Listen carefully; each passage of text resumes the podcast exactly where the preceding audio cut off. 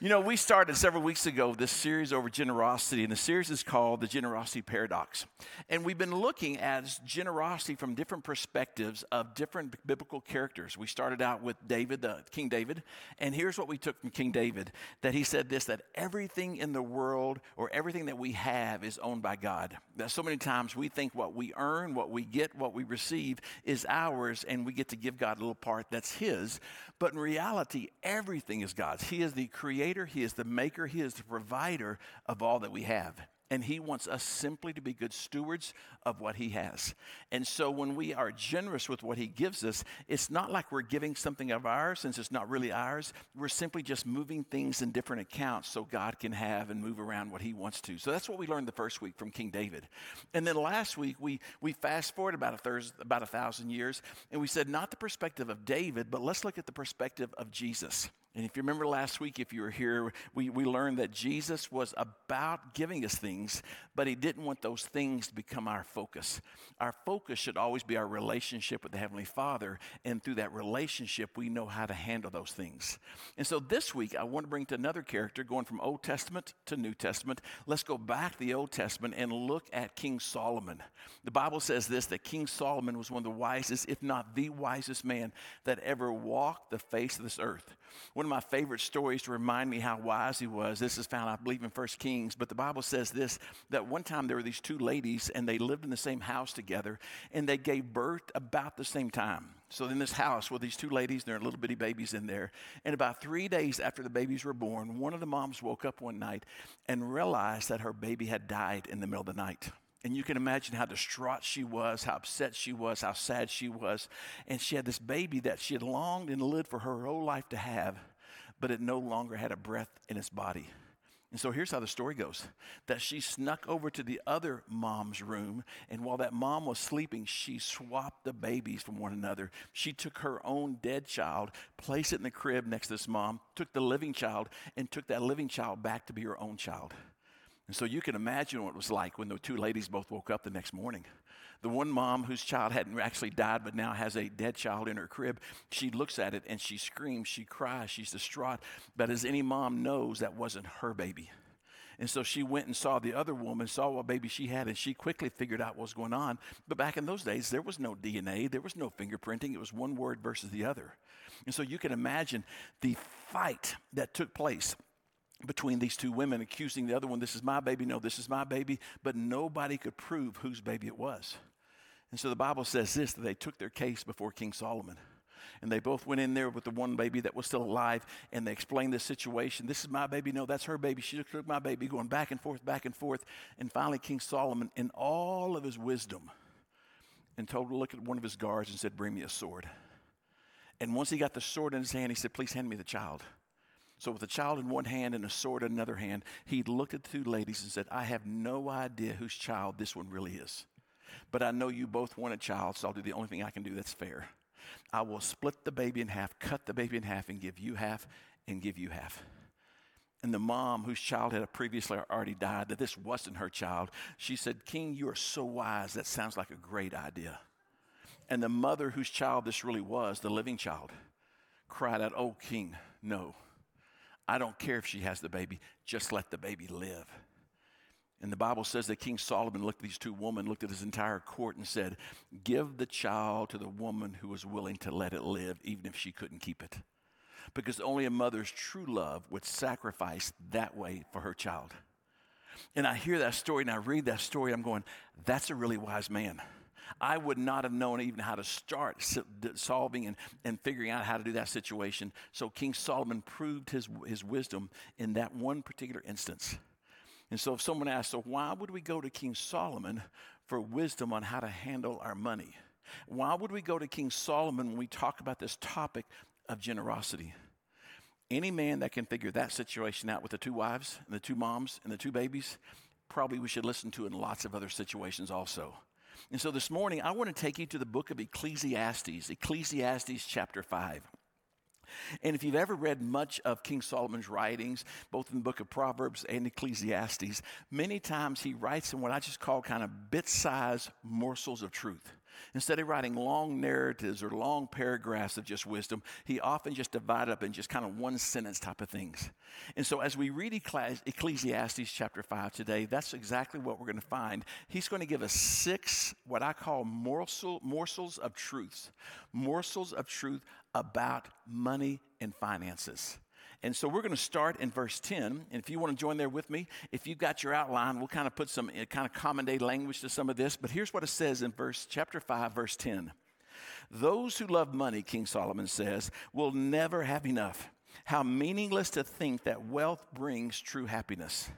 And if you're taking notes, basically here's what he's saying the more you have, the less you're satisfied. The more you have, the less you're satisfied. Let me prove my point to you. This evening, go home.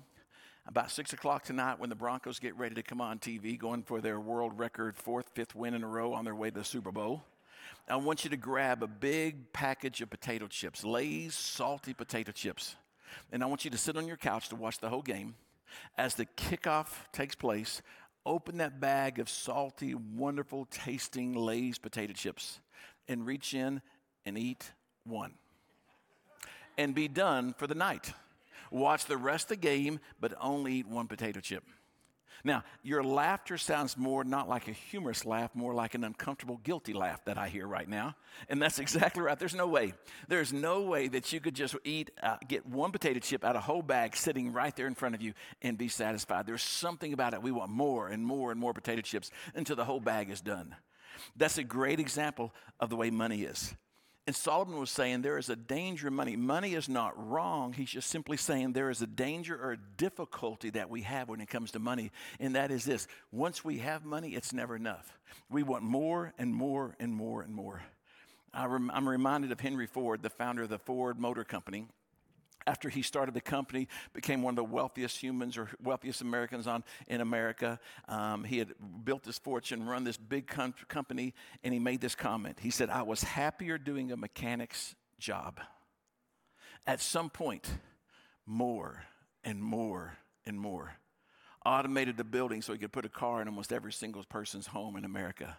He had amassed a fortune, but yet he looked back going, I have more and more and more and I want more and more and more. Yet I was happier when I was a simple mechanic. And so Solomon was trying to give us the wisdom to say this the more you have when it comes to money, the less you're satisfied. Here's the second thing he said there in verse 11. He, he says this in, in the passage The more you have, the more people come to help you spend it. So, what's good is wealth, except perhaps to watch it slip through your very fingers. Here's how I would summarize this one the more you have, the more you realize it doesn't do you any good. The more you have, the more you realize it does you absolutely no good. You see, money may be good to buy you more stuff, but money never buys you better relationships. Because any lottery, big lottery winner will tell you that all their friends and family come out of their woodwork and all they want is the stuff that the more can provide. Yet when the more runs out, the friends run, run away the family is no longer around. And so it is true joy in life is found in authentic relationships, not in abundance of stuff. Solomon was right. The more you have, the more you realize it really does you no good. Here's the third difficulty he says as you're just working. Like I said, he just writes these little morsels of truth. In Ecclesiastes chapter 5, verse 12, he says this People who work hard sleep well, whether they eat little or much, but the rich seldom get a good night's sleep. I don't know about you, but I sleep really well because I'm not rich, okay? Some days I'd like to see what it's like to be rich and not be able to sleep so well. But here's what he's saying in there the more you have, the more you have to worry about it. Because when you're rich, you got to worry about this house and you have to worry about this investment, you have to worry about this and this. And when we have money, more and more money, it just increases the worries in our life. W.H. Vanderbilt he was one of the richest Americans that lived in the 1800s. And this is what he said The care of $200 million is enough to kill anyone. There is no pleasure in it. Because all that money he amassed, one of the richest Americans during the 1800s, and he said it just gave me more and more and more worries. But Solomon didn't stop there. He goes on to talk about the hardships, the difficulties, the thing, the problems that you run into with money. He said this in verse 13 there is another serious problem I have under the sun. And he said, It's hoarding riches harms the saver. Hoarding riches harms the saver. Another way you could put that the more you have, the more you hurt yourself by holding on to it. There's something about the more we have and the more we have, we begin placing our trust and putting it in the more than the God who gave us the more. And so Solomon says the hoarder also many times it becomes their downfall and they because they hold on to it and becomes their own savior instead of God being their savior. Now, the next one, Ecclesiastes chapter 5 verse 14. He says this Money is put into risky investments that turn sour, and everything is lost. In the end, there is nothing left to pass out to one's children. Here's how I'd summarize that one the more you have, the more you have to lose. That's the good thing about my kids. They don't worry about me losing much because they know dad doesn't have very much in there and there's not much passed along to them. I had an interesting conversation with my son a few weeks ago. Somehow we got on this idea about one day we pass and trying to leave them some money. And, and Denise and I, we don't have a whole lot to leave, leave, leave behind for them. And I told him, I said, hey, we, we, we, we're working hard to give you something, but we don't have a lot to give you. And I'll never forget my son. We're talking on the phone. He's in Dallas. I'm here. And he starts crying. I'm going, Jordan, what's wrong? And he said, Dad, your legacy and your life is what you're leaving behind for me. He goes, I don't want your money. I said, good, because I was planning on spending it, so you weren't getting it anyway. But, but we had this conversation, but, but there is this pressure, this stress as parents, as grandparents. When we die, we want to leave something behind, but that more and more and more of what we leave behind can so consume us planning to leave something behind that we miss the very present of the moment that we have with our family and friends. And then Solomon goes on to say this last little this last little bit of morsel of truth. Verse 15, he says, We all come to the end of our lives as naked and empty handed on the day we, as the day we were born, and we can't take our riches with us. Here's how I would summarize that if you're filling in the notes in your, in your handout there. The more you have, the more you'll leave behind that Solomon is echoing the very words that his father echoed as he was talking to the children of Israel when we studied him a couple of weeks ago. That we'll take nothing with us. U-Hauls will not make it into heaven. So the more we have on this earth, the more we'll simply leave behind. Now, let me be honest. At this point in the sermon, I'm about halfway through, and you're thinking to yourself, remind me to never come to church again because that's the most depressing sermon I've ever had about money. That is like having a root canal with no Novocaine, okay? Who wants to ever sign up for that? And so you're kind of throwing up your hands going, if Solomon was the wisest man that ever lived the earth, that's true, but he's also the most oppressing man I've ever lived, that, has, uh, uh, that has ever lived the, on the earth as well. And so you're going, what is the point? Money, money is just difficult. Money is bad. Is money bad? L- let me just clarify something that Solomon's not done yet. If we were to stop reading at that point in this passage, we really would walk out here going, What is the use of money? It just seems like it's negative, negative, negative, bad, bad, bad. But yet Solomon doesn't stop there. In fact, let me keep reading for you there in verse 16 and 17, and here's what Solomon goes on to say.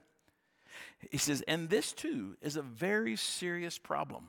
He's talking about this problem. It's about the money of the difficulties that come with money. Remember, he's not saying that money is bad. He's just simply saying and identifying the difficulties that might come with more and more money. And then he goes on to say, people leave this world no better off than when they came. All their hard work is for nothing, like working for the wind. And throughout their lives, they live under a cloud, frustrated, discouraged, and angry. He's going, This is the problem that I see that people come into this earth, they come into this world, and they want everything about for themselves. They want pleasure, they want all the goodness for it. And when they take it all in for themselves, they don't leave this world, they don't leave the people around them better than when they got there. And he goes, How frustrating is that? How's discouraging, how angry that is. Do you know the feeling of the frustration, the discouragement, the anger when it comes to the hardships of money and some of the difficulties of money? I experienced it firsthand last night. Denise and I had to make our weekly run to Walmart. There was a time you could go to the grocery store or Walmart and spend $50 and not feel discouraged, not feel angry, and definitely not feel frustrated. We go in there, we get our grocery card. We're just buying a few things. The kids are all coming in tonight, the grandkids, my kids, so we're having a full Thanksgiving. So we just wanted to buy stuff for breakfast and a few snacks. Now, we haven't even started thinking about Thanksgiving yet. We're just buying a few things to get us through the first few days. And the grocery bag, the buggy is not even half full. And we get up the pool there, and ching, she's checking things, ding, checking things one by one. And she goes, That will be over $300. And I thought, did you pay a, did you charge me a surcharge when I walked in here? I mean, why is this so much? I know there's not that much grocery. You know the feeling, right? Has anybody ever been to Costco and spent less than $100 in Costco? I just went in to get a hot dog and I had to pay $100 by the time I got out of there. But money, whether you have more or less, it can be discouraging, it can be frustrating, it can just make you angry. And that's what Solomon was saying here. When it comes to money, the money you hold in your hand is not bad. It's all the stuff that comes with that money that can be discouraging and frustrating and make you angry because it's hard. There's a hardship that comes with it. And then he goes on to say this in verse 18. He goes, even so, so he's going, okay, I'm kind of talking the negative side. I'm, I'm kind of talking the discouraging side, but even so, there's a positive side of more. He goes, even so, I have noticed one thing, at least one thing that is good.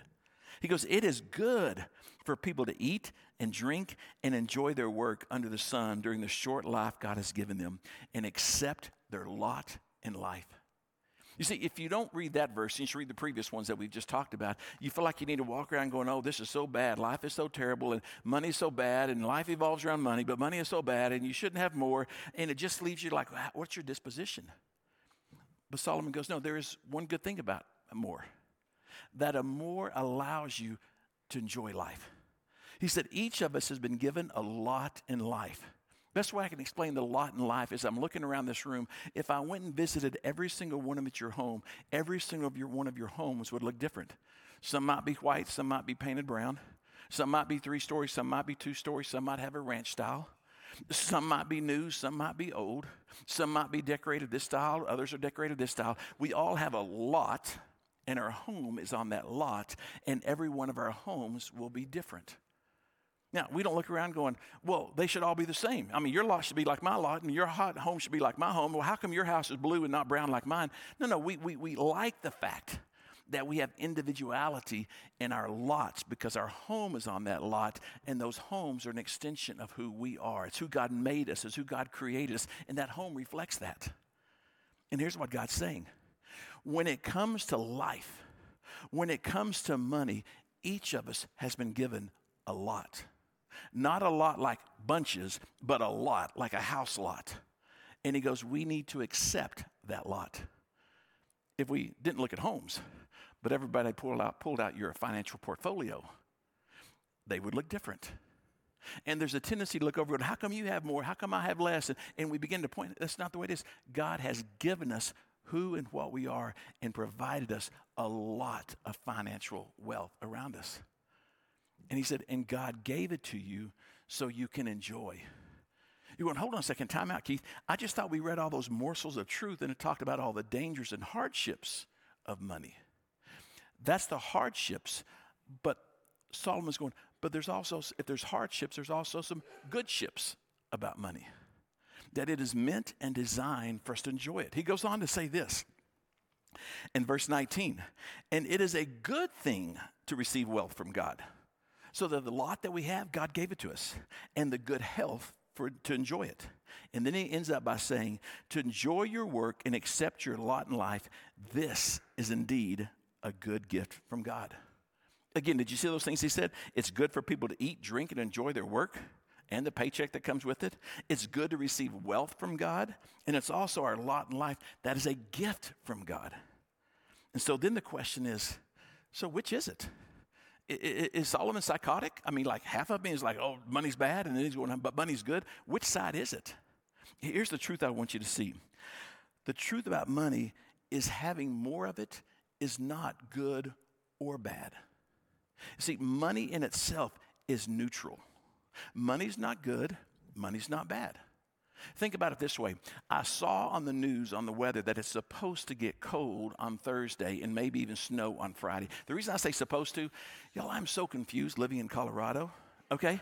Like, I'll turn on the channel and watch one weather man, and he says it's going to do this. Then I turn the station, and the other weather person says it's going to do this. And then I turn another one, and he says it's going to do this. Someone said today, here's what you do. You look at three um, TV stations, take the weather. You look at two apps, take the weather, and divide it by five. And that's what the weather might be. You know how they told me to know if it's going to snow here? You wake up and look outside your window. That's how you know it's going to snow here. So, so I'm so confused. But it says it may snow on Friday. Now, my kids are coming up, granddaughter's coming up, so it's going to be an amazing week. But I know when they leave at the end of the week, I'll say, Thank you, Jesus, that they came, and thank you, Jesus, that they went home. I know, Denise, I'll be like, We want to rest. So here's my plan, okay? It's going to get cold. Let's just pretend it's going to snow like the weatherman says it's supposed to. And so I can see when the kids leave, I got this whole idea planned that I'm going to say, hey, Denise, just come sit on the couch. Let's relax together for a little bit. You sit on the couch, and I'll get some wood and I'm gonna put in the fireplace because you know a fire always just kind of makes things cozy and nice and relaxful. And I'll just sit here and enjoy the, the fire. And then I know her favorite snack, and I'm gonna go bring her favorite snack in the living room for us to eat. And I'll probably get a bottle of wine and just say, you know what, let's sit here. We can watch whatever God leads us to watch, Sports Center or Hallmark show, whatever God leads us to watch. We'll just sit here and we'll watch together. But here's what I know when I put that fire, put that wood and start that fire in the fireplace, that is what's going to set the mood. Okay? There's something about that because we don't normally do it that we're just going, okay? So that's my plan. But what if I change my plan? What if after the kids leave, I sit her down on the couch going, honey, I just want to build us a fire and we can relax. And I've got the bottle of wine on the coffee table. I've got some cheese and crackers. And I'm like, I'm going to build us this really nice fire. But instead of taking that fire and putting it in the fireplace, I move the coffee table and I build the fire right there in the middle of the living room. That way it's closer to us, we can get toasty.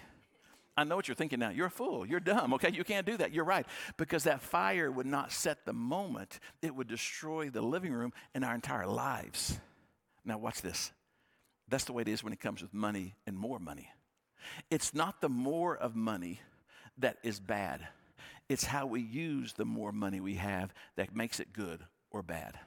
And that's exactly what Solomon was trying to teach here. He says there are difficulties. When you have more, there are difficulties to come. And if you're not aware of how those difficulties can affect your life and possibly even destroy your life, it will be bad. But if you're aware of those, and if you keep track of those, and you understand how the more of what God gives you can affect your life. But instead of letting it distract you and hurt you, you let it be a blessing and help you and those around you. He says, then it is good. And God gave you this lot in life not to be distracted and hurt, but to bless and to help. In fact, if you're filling in the next blank, here's what it says Generosity allows our more to be a help than a hurt.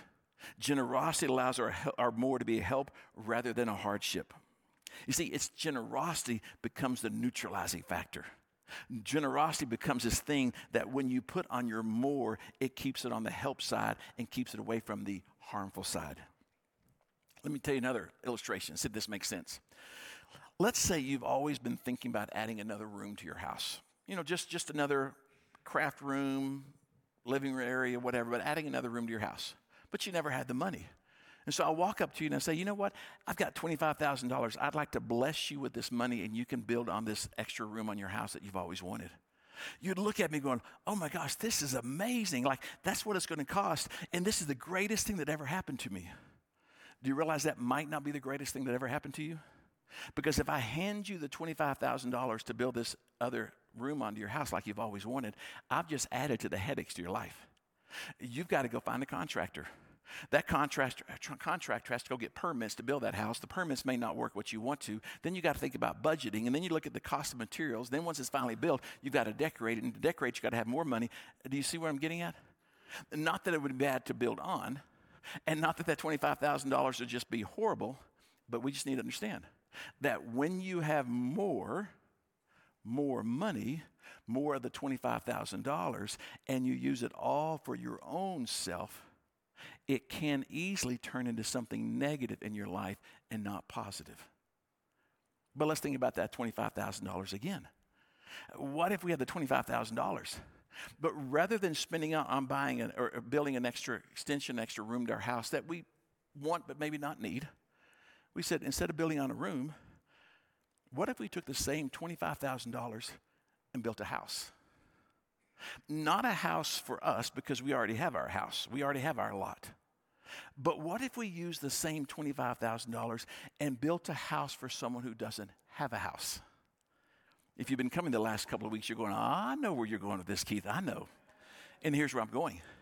As we've talked about generosity, one of the generosity initiatives that I've introduced, or the generosity initiative in our priority giving, I've challenged us and, and had us just kind of think and pray about what if, as a church, we partnered with there's a ministry in, in it's a worldwide ministry but a ministry called YWAM and they have an organization they partner with in Mexico Mexico called Homes with a, with, with Homes with a Mission.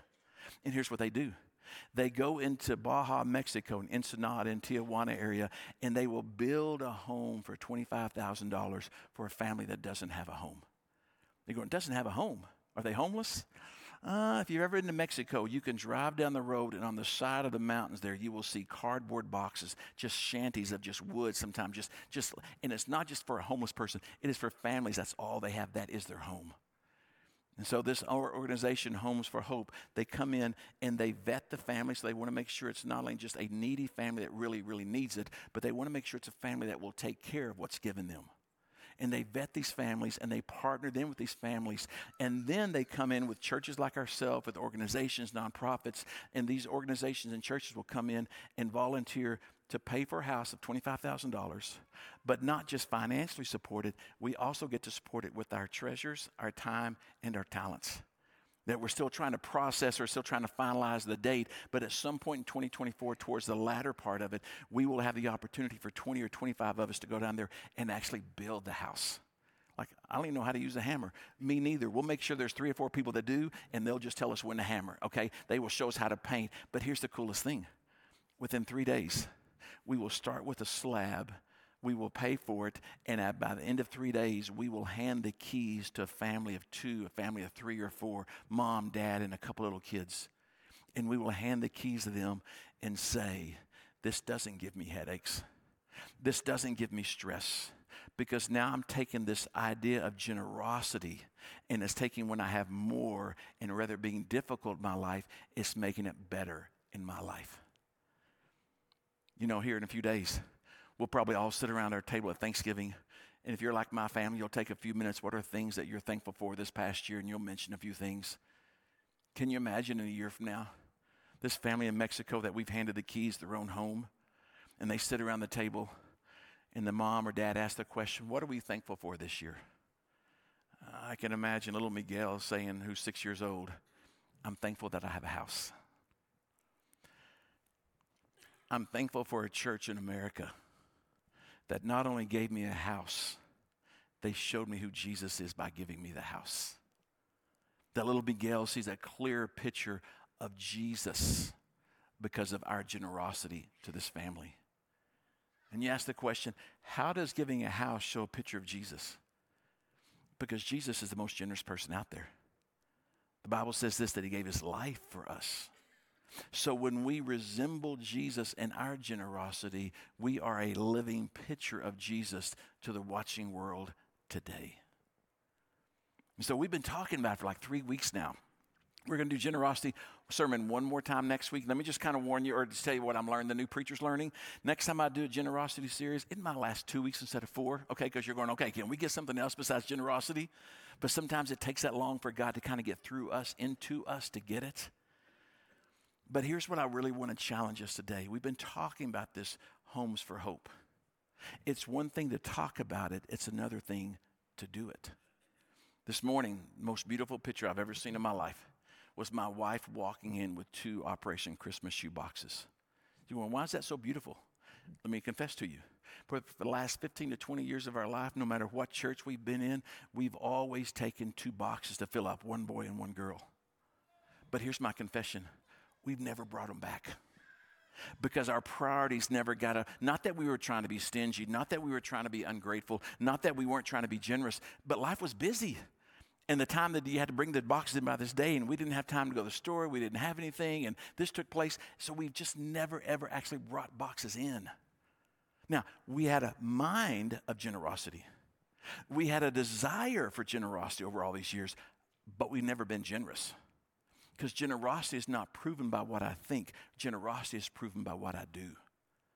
And so this morning, after we went shopping yesterday to fill the boxes full of stuff, and to see her carry them in here, there was this moment in me that I could just pray to my Jesus and say, Jesus, today I got it. I don't think I got it last year at this time. I don't think I got it the year before at this time because we never brought the boxes. And there was just this humble sweetness I just felt in my soul, just going, Jesus, thank you. Thanks for being patient. Took me a long time to get it, but today I think we got it. And so here's, here's, here's my prayer for our church is that we think about generosity in the context of the homes for hope but beyond that, because we need to be generous in everything we do, that's the reason it's not just purposeful giving that we talked about last week. It's our percentage and priority giving that we give every week to our ministry budget because we do so many other things with your generosity. But here's my prayer is that we would be a church that has in the past, which we have, but continually be a church when it comes to generosity, that we get it. We don't just know it, we don't just feel it but we get it. And so uh, may I challenge you as your pastor, just between you and God, decide what is your act of generosity. Remember, not your heart of generosity, but what is your act of generosity. And I never know people's actual generosities. That's between you and God. But I can look around this room right now going, and there are people that have been so generous over the years. And may I just say thank you. You won't keep, you don't know how much I gave. I don't. Remember, every person has their own lot. So your generosity is not compared to someone else to determine if it's generosity. It is your heart and it is your action. And so I pray that we are a church that gets it with our head, our heart, and our hands. And I can't wait to see what God does through it with it. Will you pray with me? Father, thank you for your word. Thank you that your word is true, whether it's 3,000 years ago with David and Solomon or 1,000 years ago with our Savior Jesus. Or God, if it's true for us today, it's all still true. And so I pray this, God, not for full baskets of offering, not for a special amount of money for a home, but God, I pray that you would just simply lead us to be generous. And you, Lord Jesus, you set on our heart what that generosity looks like. And in that, we'll give you all the glory. So thank you, Jesus, for letting us be a part of it. And we pray this in your holy name. Amen.